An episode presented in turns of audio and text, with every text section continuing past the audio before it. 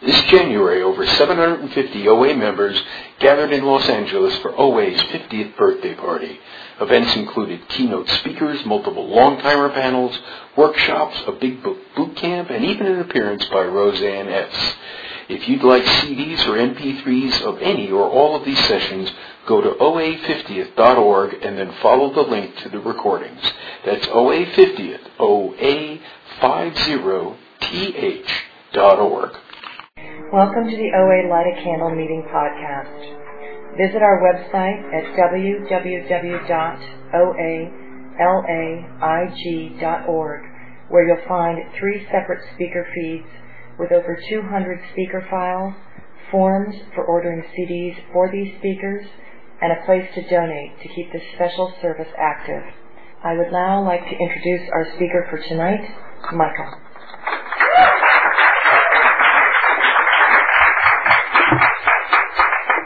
Hello, everybody. My name is Michael, and I'm a compulsive overeater. Um, I want to thank God for my abstinence and my sobriety. Um, every single day that I get up, I get on my knees and I thank God for the way my life has changed since I've come into these rooms, into this room. I want to thank Chase for asking me to speak today at my home meeting. I've been coming to this meeting since February of last year when I came into OA, and I sit in that chair every week, and it evens me out, and I feel so relaxed today I feel really, really nervous and really, and, and I was saying a few prayers there. And um, this afternoon I was in Pasadena, and uh, I phoned my sponsor, and I said to him, I'm getting really, really worked up about speaking at Light a Candle, and, and uh, he's not here, he's at yoga, but he gave me some good tips as he always does, and he just said, speak from your heart and don't plan it, and I don't. So I'm just going to tell you what's on my mind and what it was like, and um, what a dramatic change it is today. And I've got some photographs here of the dreaded me 15 months ago. I came into uh, program over 300 pounds, and today I weigh about 183 pounds. And uh, 15 months, I've lost a lot of weight in that time. And um, things got very, very bad for me. I'm a recovering alcoholic. Um, I'm in AA as well. My primary addiction is uh, food, and um, for about 10 years I suffered from bulimia as well. So I'm going to start, I'm going to talk a little bit about my childhood and obviously I'm not from here, I grew up in the UK and I came to America about six years ago, but I grew up, uh, I come from a Scottish family, but I grew up in the north of England near Manchester, a big city in the north of England. And I grew up in a very chaotic, very unhappy uh, home. My father's an alcoholic, was an alcoholic. My brother's an alcoholic, my sister's bulimic and then there's me. So it's kind of genetic. And um, as a boy, uh, my eating disorder really started when I was about five years of age, and um, I love chocolate. Chocolate is my absolute favourite, and uh, in Britain we have the best chocolate ever. Forget about your Hershey's, we've got Cadbury's chocolate. And um, when I first came to America, I went in a Ralph's, and, you, and I could see the Cadbury's cream eggs, and I thought, oh my God, they sell them here, and that was my absolute addiction to these cream eggs. But um, I discovered chocolate when I was about five because it used to really, really calm me down, and, and um, all I can remember about my childhood was, was just my mother in tears all the time, slamming of doors, my father who was uh, a really, really bad, very abusive drunk. And he used to be very abusive to me and my sisters and my mother. And I used to eat chocolate because it made me feel better. And I, I remember um, when I was about seven or eight, I read this book, my gran gave me this book called Willy Wonka and the Chocolate Factory. And I was absolutely just amazed by this book, Charlie Bucket, the young guy in it who won a golden ticket. I don't know if you've read the book. And I just always wanted to own a, ch- I always wanted to be Charlie Bucket and, and have a chocolate factory. And when we were at school, uh, I'm a Catholic, and we were at school, the nuns used to say, so what do you want to do when you grow up? And the, the girls all wanted to be ballerinas, and the boys all wanted to play for Manchester United. And I put my hand up and I said, I want to own a chocolate factory. and uh, the nun would slap me and go, no, you can't do that. You're, either a priest or you're going to be a doctor or something like that. So I didn't own a, I didn't grow up to own a chocolate factory, but I certainly ate enough to own a chocolate. so uh, it really started badly for me when I was about 12. My father died of alcoholism. And I remember the night he died, I went downstairs. It was in the middle of the night. My mother was there with a priest, and she told me my father had died. And I just remember feeling absolute joy that my father had died. And um, that guilt carried all the way through my teen years and really all the way through my life. And I knew there was something wrong with me at school because I was really into sport. It was really funny. I was really good at sport and I was quite athletic, but I used to stuff my face with chocolate all the time and I'd hide chocolate under my bed and you know, my mother would be like, you know, this is kind of strange, you know, you're always eating chocolate and you know, and then I started learning to drink in Britain. We have a real pub culture, and I started to drink when I was about 16. And then the drinking started taking over. And then when I got to university, I went to university in Scotland. Um, you know, my drinking was really out of control, and I started getting myself into a lot of trouble. But I was I was quite good at school. I was always pretty good academically. I could you know get through exams quite easily.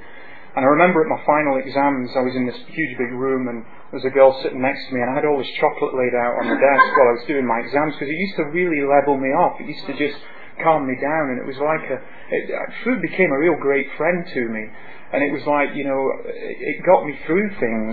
You know, and it didn't get me into the trouble that alcohol did. You know, when I used to drink heavily, I always got into trouble. But the food, but I started getting kind of, you know, out of shape, and it was really hard for me.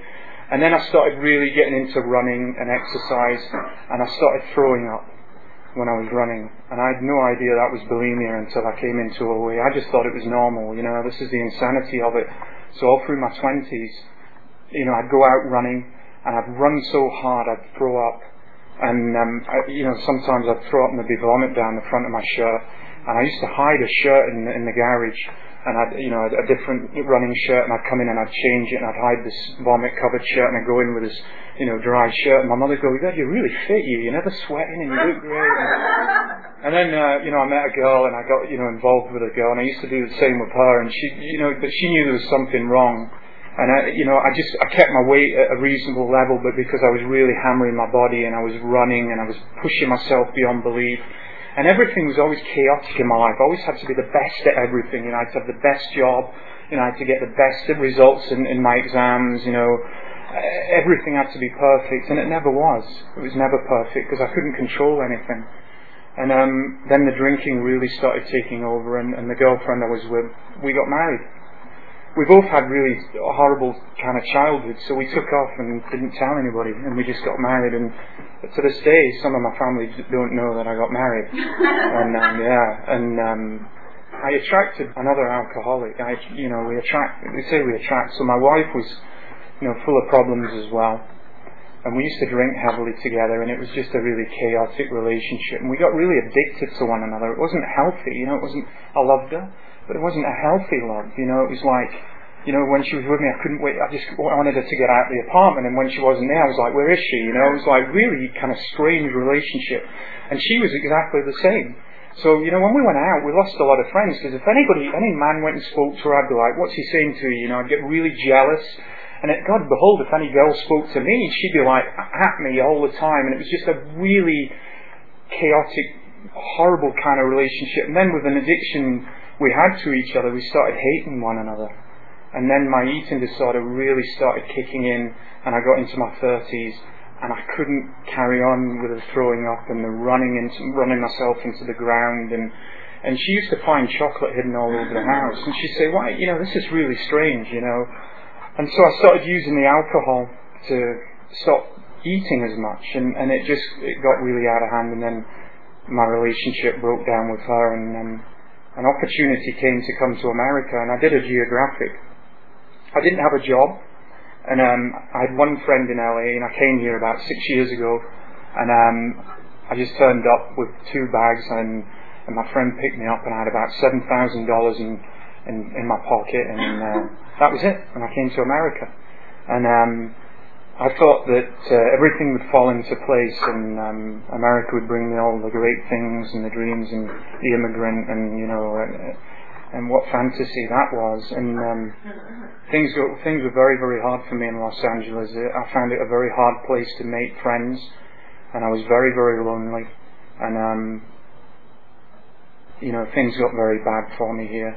And uh, I did I managed to get a job uh, in in corporate America and it just got worse and worse, and the alcohol got worse and worse. And I was talking to my sponsee last night, and um, he'd said to me, you know, I'm, I'm that lonely. I, I don't want to go back to my apartment. I, you know, and I, and I knew exactly what he was talking about, because I never wanted to go home. And I used to go to bars and just sit there, or I'd sit in diners, and I just got bigger and bigger and fatter and more miserable and just no friends, no girlfriend, nothing, you know, and it was just, it was just a really, and then I started really getting, you know, I was a workaholic as well, and, and it came to a head, um, I was working in Boston, and um, my boss is Australian, or was Australian, and I was, uh, on the Friday afternoon we finished work, and I, there was some people from Boston, and said, oh, we'll take you out into Boston, and I woke up on, on Monday afternoon in the hotel room lying on the floor, with my Blackberry going and my boss screaming into the Blackberry going, where the hell are you? And I couldn't remember anything about the weekend, nothing. And I was really scared and I had bruises on my face and um, I couldn't find my wallet and I should have been at work and my boss said, you need to get on a plane now and get back to LA. And I really thought I was going to lose my job, my visa, everything. And, and that was my real bottom with alcohol. And I had these alcoholic shakes, tremors they talk about in the big book. And I got on this plane and uh, everybody was looking at me, and I looked terrible, you know, and, and I, I was shaking, and I was really, I was in a lot of fear, and I kept running to the back of the plane, and I was throwing up in the toilet, and you know, I got back to LA, and the next day, um, you know, my boss called me in, and, and she sat me down, Jan, and, and she said, "You've got a really serious problem. I was married to a drunk for 15 years, and you need to get this. You need to get some help." And she said, I'm not going to fire you. They want to fire you. I'm not going to fire you. But you're going to take some time off. And I broke down in tears. And um, I took a couple of weeks off. And um, I did stop drinking, but I couldn't stop eating. And uh, it was over Christmas of last year, and I was living in Pasadena. And it was New Year's Eve. They have the Rose Parade there, and it's so busy in Pasadena on New Year's Eve. All these people are camping, and it was, you know, I was living in an Old Town, and you know, I walked out my apartment and I was just in a, such a state and um, I just felt everything was closing in on me and I just had no hope. I had no hope. I tried everything to stop eating and get my life back on. You know, I'm a very strong person in all other aspects, my job and all these things, but I just couldn't stop eating and I was just obsessed with getting drunk and I just was beside myself and I walked up this, this road and I saw this huge big church St Andrew's Catholic Church, and I hadn't been in it before. I'd not gone near church for decades. And I walked in there New Year's Eve, and it was quiet, and it's the most beautiful church in Los Angeles. And I sat at the back, and there was nobody in there, and I sat down, and I broke, I just totally broke down, and I said, if there's a God now, I need you now, because I can't go on. And I sat there, and I am not a spiritual, religious person and I'm not kidding you now, a, a great peace came over me. And I just sat there for hours because I didn't want to leave. And I just felt better. I just felt better. And then this old woman came over to me and she was talking in Spanish to me. And she was the cleaner and she wanted to lock up and get me out of there. And, and you know, I looked at my watch and I'd gone in there at four o'clock in the afternoon. And it was early evening at this time. And four o'clock in the afternoon meant it was midnight in the UK, and that was New Year's Day, and it was the start of something new. And I just remember praying, you know, looking up and praying to God, just saying, hey, "Please help me, because I just can't go on like this." You know, I just didn't know what else to do, and I, and I felt okay. The binging carried on, and then my friend who was an alcoholic said, "I'm going to take you to an AA meeting." I'd, I'd heard of it, and I didn't know anything about the 12 steps.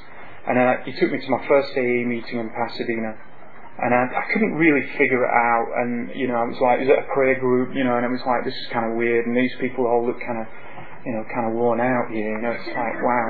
And then um, there was all this food there though, and I thought, mm, you know, maybe this is not for me. And, and um, you know, they were all stuck in their faces. You know, like most AA meetings do, to be honest.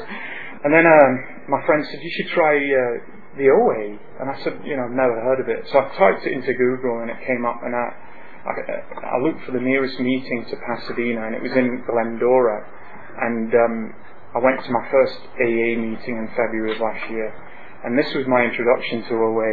I walked in, and it was a men's stag on a Sunday night in this OA clubhouse, and there was a man lying in the middle of the room, lying in the middle of the room, And I walked in and he, and he sat up and he looked at me and he went, do you believe in God? And I went, yeah. And he went, good. And he laid back down again. And that was my, and imagine how terrified I was. You know, I didn't, you know. And, uh, and then I just sat there and I thought, what should I leave? Should I stay? What should I do? You know, and, and then two or three other men came in and then this guy came in called Daryl who spoke here. And he said, you know, you want to you want to go to this meeting in Brentwood. There's this Irish guy and, and another guy called Walter that run this meeting. A lot of young people there, and you'll probably really like it. So I thought, okay, I'll give it a go. And the next Saturday, I, I came to this meeting, and that's where it all started for me. And I walked up those stairs that we come up to the top of the classroom here, and I was about 305 pounds, and I was so out of shape, and I was just covered in sweat, and I felt disgusted and ashamed of myself. And I sat right at the back with that lady sitting at the back there, and I was just terrified. And I just sat and, and I just listened for about a month. I came every week, and you know, I was like, "There's no Irish guy in here. I can't hear any accent." and uh, and I thought, oh, "This isn't. They're all thin they're in good shape, and they all look so well. This is like, hold on a minute," because I thought everybody'd be like me, you know, and and uh, and then I, I, you know, I just I just felt I just felt at home here. You know, I didn't really know what it was all about, but I felt at home here. And then I went over and I introduced myself to Mickey, the Irishman with the Irish American accent, and he made me so welcome. You know, he made me so welcome. And then he introduced me to Walter, and then I met all the other people who come here, and you made me so welcome, and I'll never forget that. I'll never forget that. And and, and that's where it started for me. And uh, and um, I owe I owe you so much. So much. And um, and then they took me to a retreat, and um, you know they really helped me a lot because I just I couldn't go on. I couldn't go on the way I was, and I tried everything, and I'd let so many people down. You know, if laying a few books out here helps the meeting and repays you people for what you've done for me, then that's a small thing. That's a small price to pay. And um, my life just took off, and I started working the steps, and um, things just started getting so much better for me. And then I, I was working for a bank at the time, in Pasadena, and um, the bank collapsed, and I lost all my money that I'd invested, all my all the shares and stocks, and um, I was in a really bad way about it. But coming to this meeting just helped me, and it helped me get through those times. Then I, what I'm trying to say is that just coming to this meeting and just working the steps and doing service and working with my sponsor just changed the way I thought about things and it changed the way I reacted to things. And so when my job collapsed and I lost all my money, I thought I need to do something here. And I remember sharing at a meeting in Santa Monica. I really love Santa Monica, and I really want to live there, and I want to get a really good job, and I want to, you know, I just want to start living a normal life again. Thank you. And um, I applied for a great job, and I never thought I'd get it in the entertainment business, and I got it. And um, I now live in Santa Monica. I, and I don't say this to impress you, I, I earn more money now than I've ever earned before. And I have all these people reporting to me, and I love my job, and I love my boss, and I'm so grateful. Every day I get on my knees and I thank God for what's happened to me. But the greatest thing that's happened to me is this program and, and the people that have come into my life, and the people that I've met. And I've met such incredibly intelligent people, smart people, educated people in this program who are my friends. And friends that I've never would have ever met in any other walk of life. And during the summertime, and I don't want to embarrass this person, but during the summertime, I was in such a bad way. I was working in Austin, Texas, and it was really hard for me. And I was very lonely in this hotel room, and I was going to these OA meetings in Texas, and they were good. And, and, and Walter said to me, get online and start listening to the Light a Candle speakers. And I was in such a bad way one night. And um, I listened to the speaker, uh, Jeffrey, and he just told my story. And it helped me. You know, he told how he used to wake up early and go to Malibu and just sit there and eat McDonald's and go to a rouse. And that's what I used to do. I thought this is just so strange that I'm listening. I thought I've got to get this guy's number. And I'm, you know, I called him and we met and he's now a great friend of mine. And he helps me. You know, and Mickey helps me. You know, and Walter, my sponsor, a wonderful man that is always there for me. And now it's my turn to give something back. And so I've just started sponsoring. And these, all these people are asking me to sponsor them. And I've got um, a couple of really good guys. They're both in the room today. And um, they need help. But they're good people and they're going to do really well in this program. They've got great willingness and a lot of integrity about them. And, I, and I'm working with them already. And, and um, I'm very honoured that they've come to me. And um, so I'm going off track a little bit here, but that's just how I feel about the program. So I want to talk a little bit about the steps. So I've done all the steps. I think the first step was when I walked in that room and that man was lying on the ground. I think that was step one. Uh, step three was really hard for me to turn my will over to the care of God as I'm understood But I do pray every day. I pray a lot to God. You know, I'm always talking to God. In the morning when I'm going to work, I feel really stressed out because I'm under a lot of pressure. You know, and there's a lot of expectation of me. And so I, I, when I'm driving down to work, I, you know, I say to God, please help me today. Just help me get through today, and just help me be the best person I can be, the best employee, the best manager, and help me be of service to my boss, and, and help me be, you know, just help me be honourable and, and, and honest in what I do, because you don't always find that in corporate America. You know, you see a lot of ego and people, you know, that's their stuff, and I try and keep out of that. And the more I'm transparent and honest with people, the better it is for me, but also the better it is for them as well, if you understand what I'm saying. And then I made a searching and fearless moral inventory, and that took me a long time. That took me about a month to do, and then five, I sat down with my sponsor uh, in Dolores' diner in Santa Monica Boulevard, and it took about six or seven hours. And I told him everything. I didn't hold back. I told him everything that I'd done. You know, and some of the things I'd done were I was very ashamed about. You know, I was not a very good husband or boyfriend. You know, I was um, I was an adulterer, and I um, I wasn't very respectful, and um, I was very ashamed of that behaviour. Yeah, very ashamed, and uh, I really let my wife down, and. Uh, I didn't get a chance to tell her how sorry I was in person. And then uh, I went through six, seven, and eight.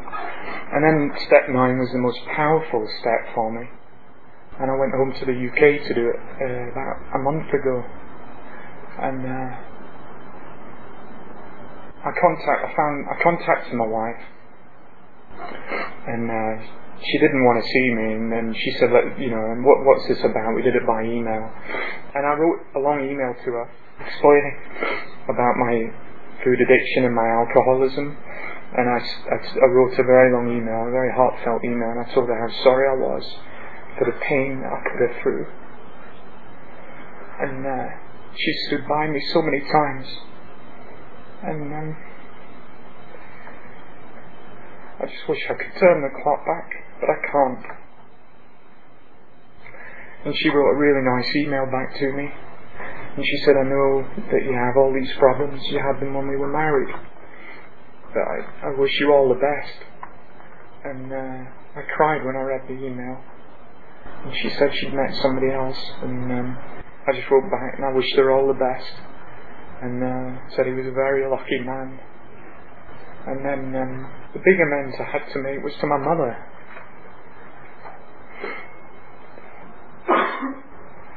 and uh, I sat down with her. And this is a person who's been through so much pain because of addictions and has never had addictions and has lived, lived a really good life. And she was a loving, caring mother. and I told her how sorry I was. And, uh, and I said, I, you know, I feel, so, I just said to her, I really love you a lot. And I, I'm just so sorry. And she got out of her chair. And she said, what are you talking about? You're the best son a woman could have. And to hear that was just incredible.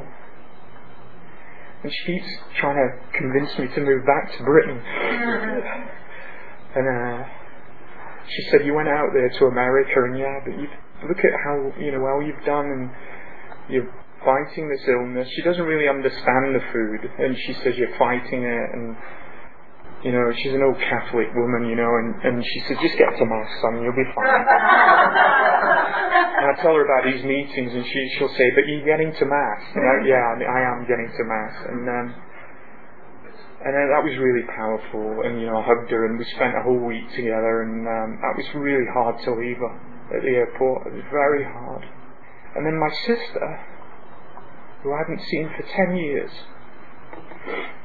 and I told her all about this. this. I've got two sisters. One is normal and lives in England, no problems, and another one is bulimic in Australia. And um, I have two nieces that I hardly know, and um, one one's at university in England and is, is doing Camp America, and I hardly know her. And this is a great thing about program. And I've rebuilt a relationship with my sister, and I love my sister. And uh, my my niece is coming out to visit me so uh, I have a loving family again, and that's great. And my brother is still battling the disease, and my sister in Australia, and, and I spoke to her, and, and she has exactly the same thing as me. And, and she's not in recovery, and um, I keep sending her these links, so I know she's listening. And I'm praying for you every day because I know the pain of this illness. And there is hope. There is great hope. And I'm going to go out and see her next year. And she lives near Melbourne, and there's all these OA meetings in Melbourne. And I'm going to take her. My family were astounded the way I looked. And it just, just they said, there's something totally different about you. And I told them all about the big book and the steps. And my friends, a lot of my friends, I told them as well. And the reaction was great. All my amends were great. And I owed people a lot of money. And I'd let a lot of people down. And every single person I went and I stood face to face with them. And I told them I didn't apologize. I wasn't there to apologize. I was there to make amends. There's a big difference in my opinion. And I paid all that money back and I, and I explained why I was there. And one of the things that happened when I was in Britain, I was in Scotland at the time, and I, the first two days, I really didn't want to do these amends. I was in a lot of fear, and I wasn't. I hadn't been to a meeting for about four or five days, and I and I couldn't find an OA meeting in the town that I was in, so I had to find an AA meeting, and it was outside of Glasgow, and um, I drove up there with my cousin, and I couldn't find this AA meeting. And I, I needed, I need meetings every day. You know, that's how bad it is for me. I go to about eight a week, and uh, you know, I was really, it was like, you know, I needed to find a meeting. I was really worked up, and um, you know, and I just prayed. I said, God, please just help me find this meeting. And I drove around the corner, and there that meeting was.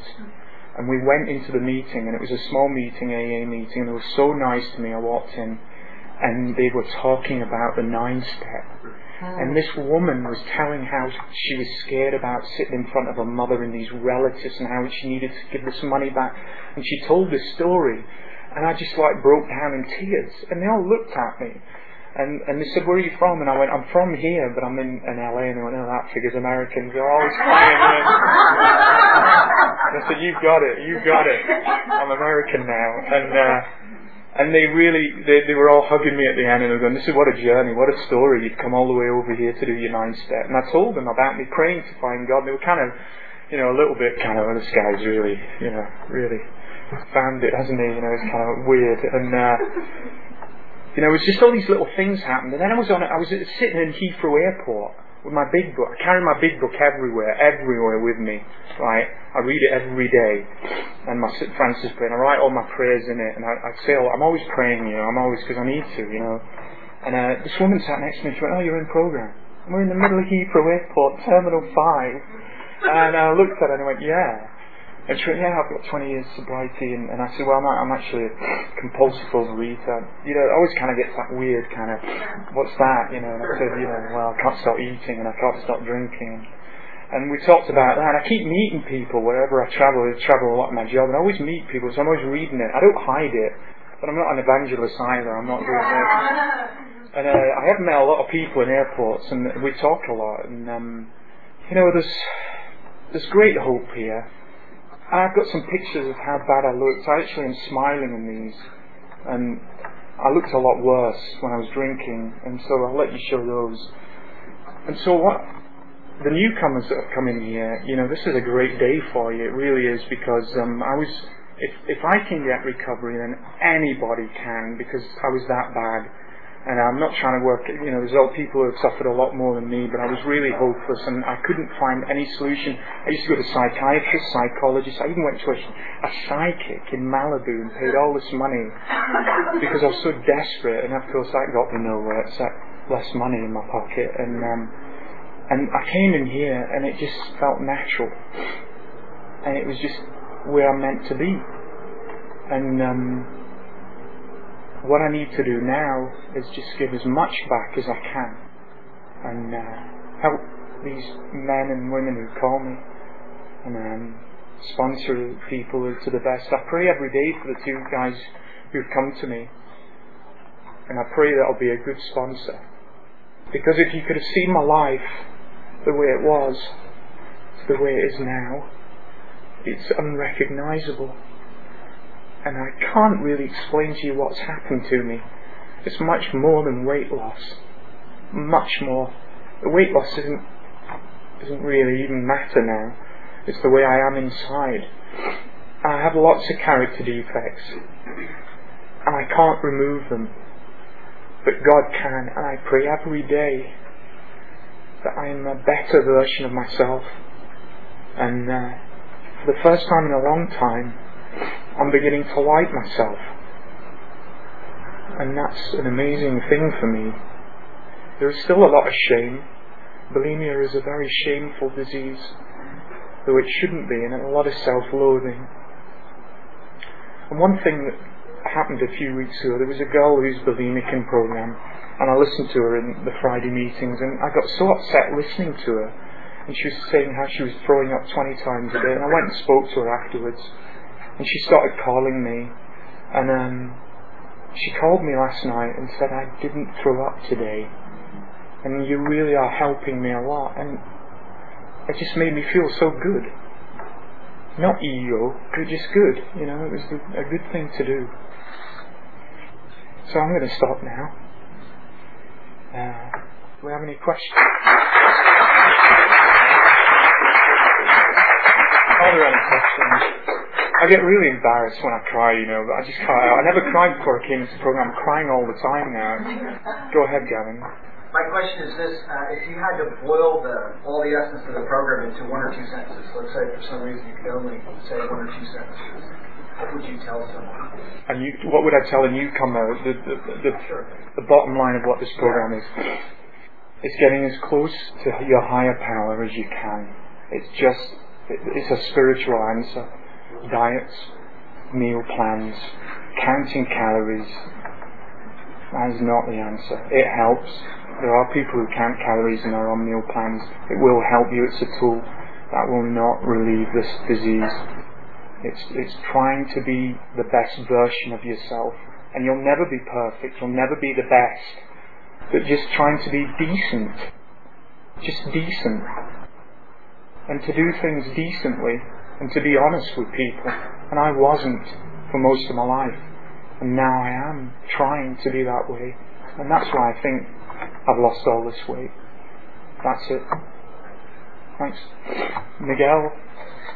Talk a little bit about forgiving yourself, uh, the process, in other words, because it's, it's very common for addicts. I know I suffer from being hard on myself. That's a great question, So really developing compassion, not only towards others, but more specifically towards yourself. That's a great question. Uh, how do you how do you forgive yourself? You can't. You can't forgive yourself. I can't forgive myself. I can't forgive what I did to my wife and my mother and my sister. I can. But God can. And so by trying to live a decent life and, and, and praying to have those defects of character removed and helping people. You know, when you're tired you don't want to take that call or you don't want to go and meet that person because you've had a 12 hour day in the office but you still go and do it, then that's helping somebody. Sometimes I can't be bothered coming to this meeting and laying out all this stuff, but I do it every week because I owe it to you because you've given me so much. And that makes you feel better about yourself. So it's action. It's action, that's all it is. Just doing the right thing by people. And I'm not a saint. I'm not, I don't want people to think I'm some sort of righteous. I'm, I'm really not. I'm really struggling every day. Every day I'm really struggling. The food, the alcohol has left me. The obsession to drink has left me. The food is with me every single day. It never leaves me, and I don't think it ever will. And I can relapse like that if I don't come to this, these rooms. That's how serious it is for me. But good question. Does that answer it? And Thank you so much, Michael. Um, I'm blown away. Thank you. Um, I guess my question would be, how has your higher power changed from when you first came in to how you are now? I don't think it has. You know, I don't think it has. I, I was brought up in a very strict Catholic house.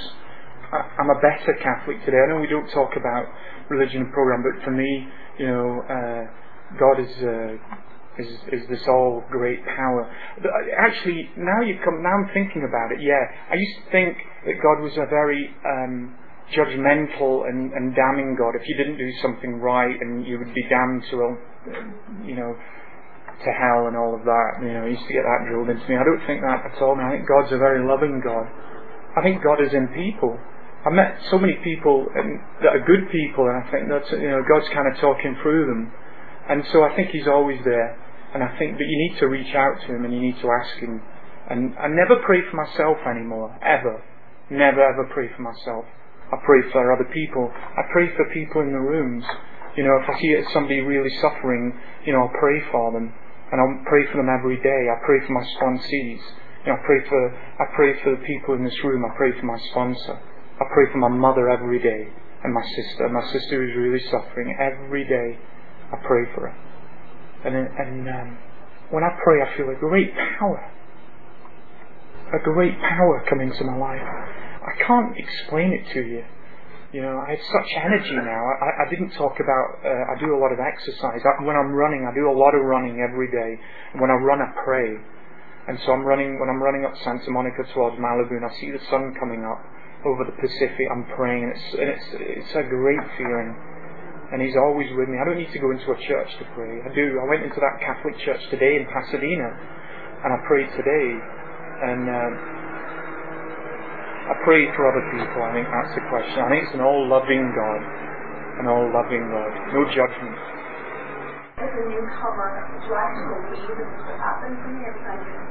Just do it. Just do it. This is your first time here. This is a fantastic day for you and, and you just keep coming back here because there's fantastic recovery and, and things are going to get so much better for you. So much better. Just do, just do the steps and read the big book and just do everything your sponsor asks. Find a good sponsor and your life will change beyond belief. That's all, I think. Thank you very much.